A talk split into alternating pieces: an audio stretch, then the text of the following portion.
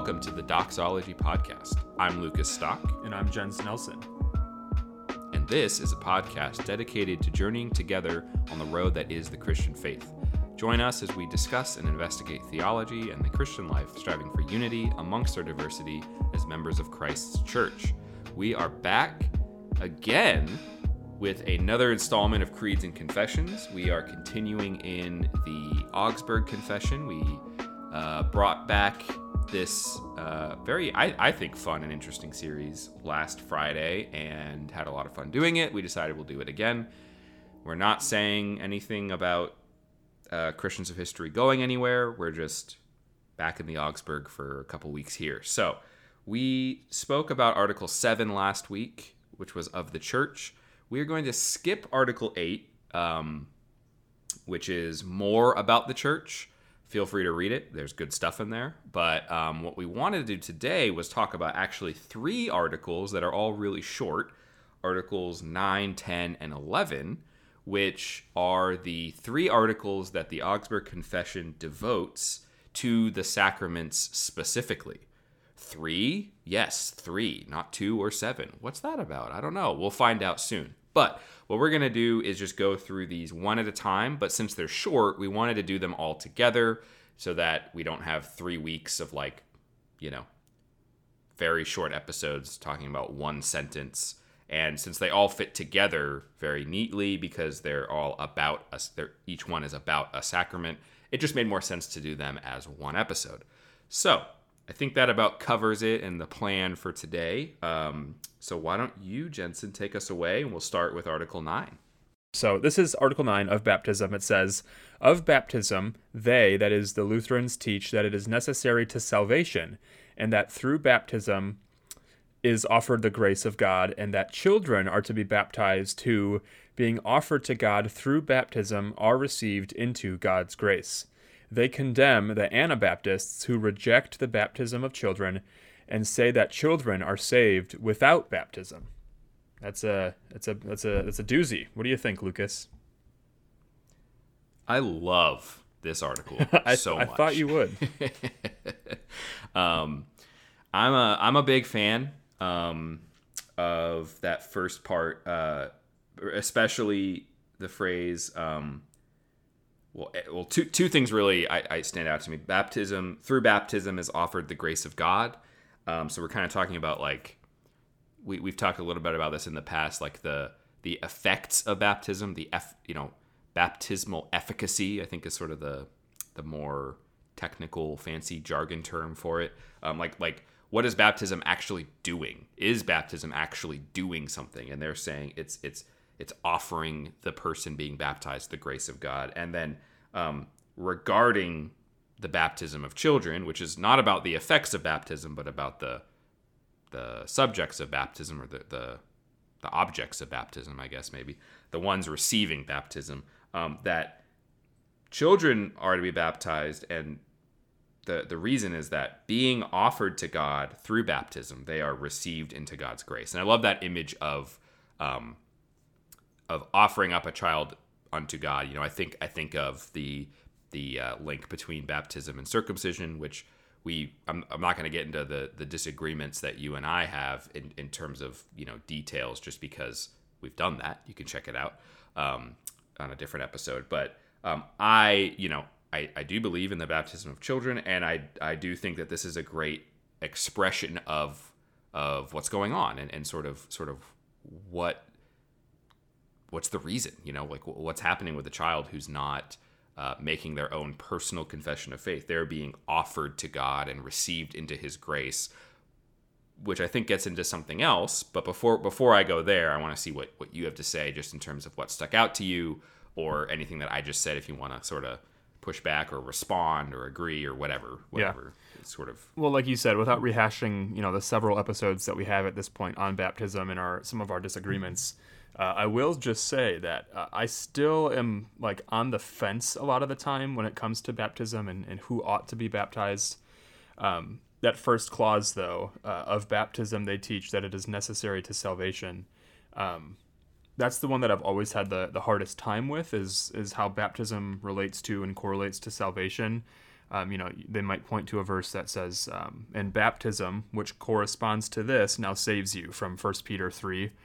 I think that's probably the citation they would give for this specific clause, but it's the one that I've, as it pertains to baptism, had the hardest time with. Like I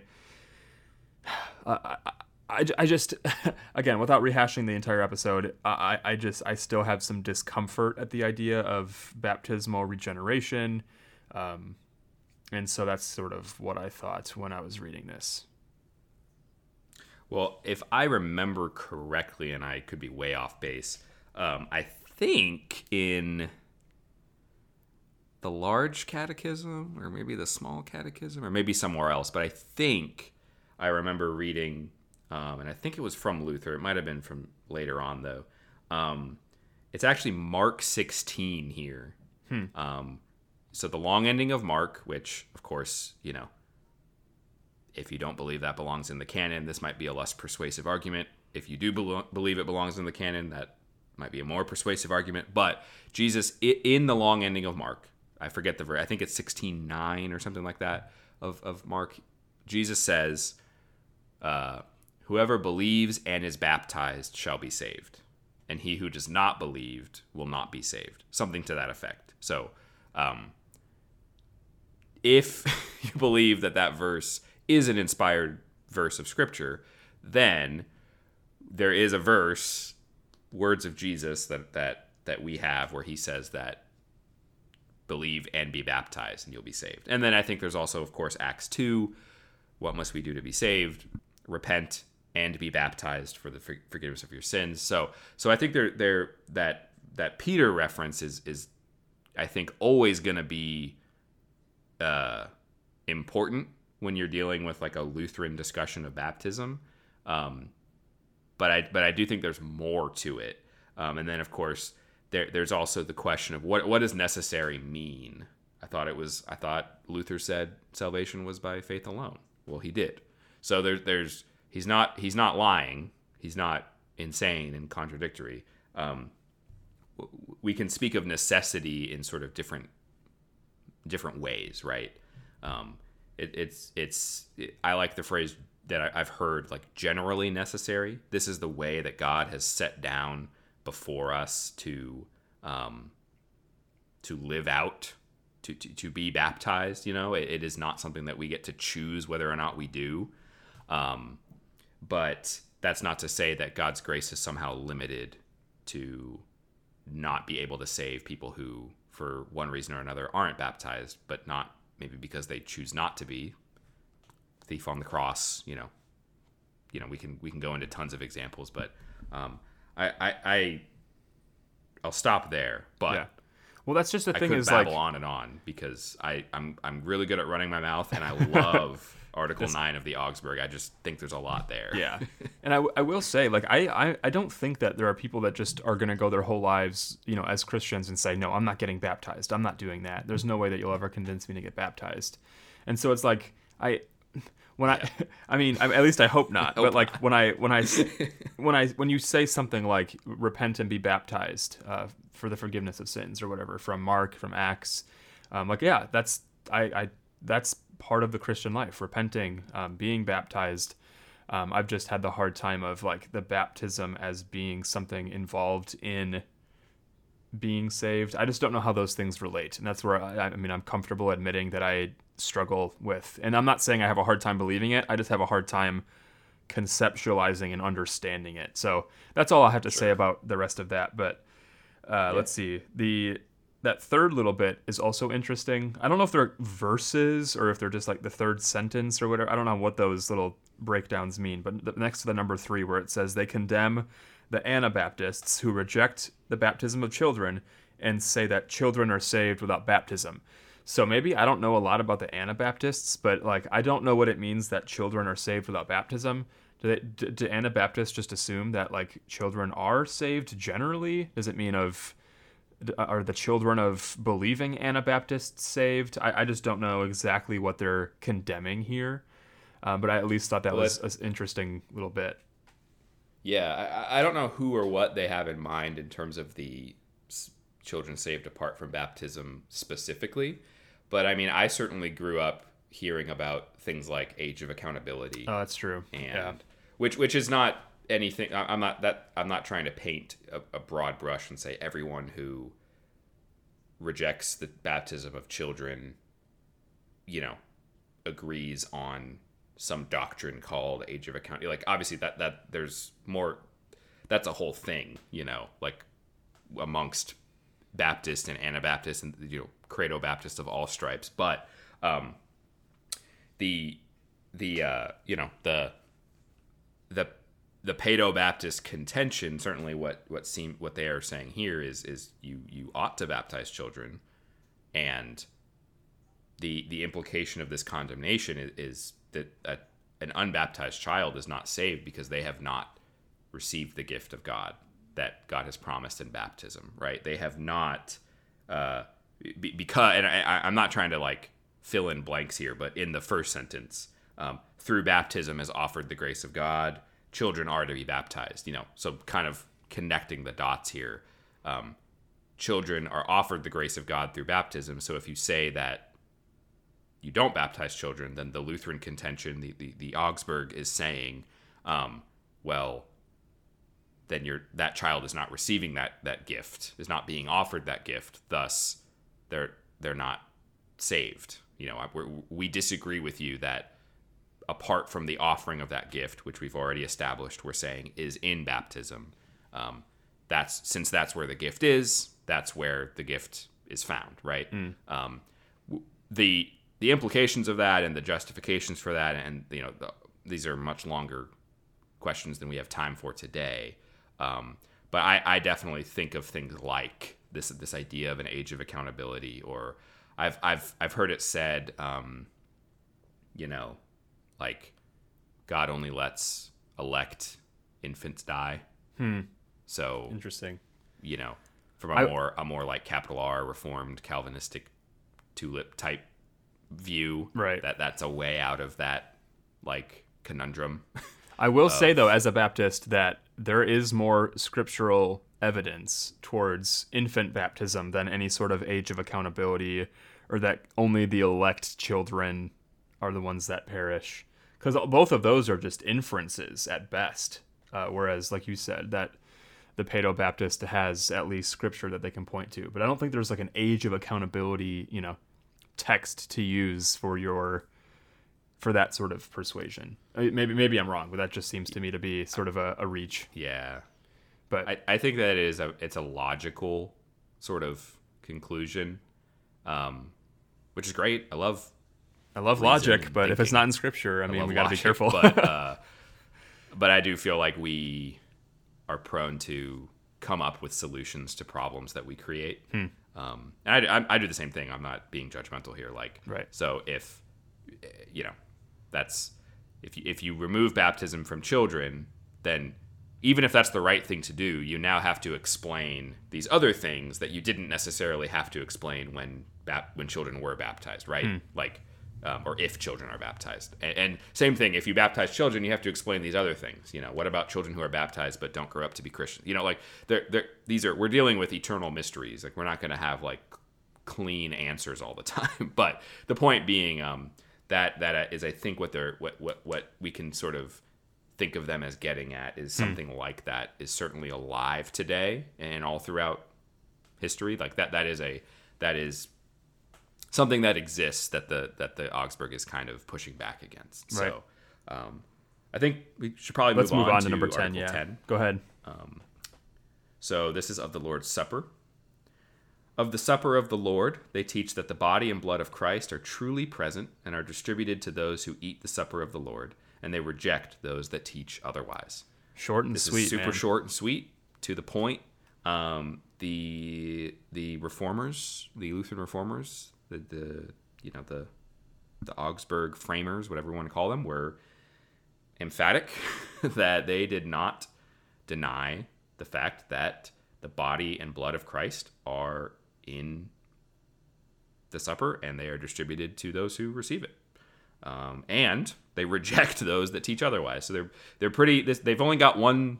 You know, they've only got one thing they're interested in talking about here about the Lord's Supper, which is his body and his blood are there, and that's what we believe, and we reject those who disagree with us. So it's pretty clear and certainly simple in the sense that there's really only one thing they're saying here. And yeah, I mean, there's so much more to be said from a Lutheran perspective, from other perspectives, but certainly as far as establishing your confessional position, I think this is probably the clearest article that we've read yet. Agreed. Yeah, short. I mean, it's the shortest for sure too. Yeah. Yeah. And I mean, I don't really have anything to add there. Yeah. I was just gonna say, like, if you want to hear more about the Lord's Supper, if you want to hear us talk more about the Lord's Supper, we did do an entire episode on it, so you can search for that. But yeah, that's about as clear and concise as you can be, especially from a Lutheran perspective. So let's just keep on rolling to Article 11, which is of confession. It says, of confession, they teach that private absolution ought to be retained in the churches, although in confession, an enumeration of all sins is not necessary. For it is impossible, according to the psalm, who can understand his errors? Psalm 19:12. And this is a really interesting one, and it's one that I think you and I actually had an episode about. We had an episode on confession, specifically as it pertains to Protestant confession. But when you consider this article over and against the backdrop of Catholicism, the Catholic world that the Lutherans existed in, they're saying that the Lutheran churches teach that private absolution ought to be retained. So if we're talking about a reformation, what the reformers were seeking to do, as we've said time and time again, they weren't starting a revolution to overthrow the church. They were seeking to reform that which they saw as problematic while retaining that which they saw was good. And so that's, I think, why the word retain is here. They're wanting to retain this absolution in the Lutheran churches. But they add the caveat that in confession, that you do not have to list, you don't have to enumerate or come up with all of the sins that you've ever done, everything you've ever said, thought, committed, because as the psalmist says, who can understand his errors?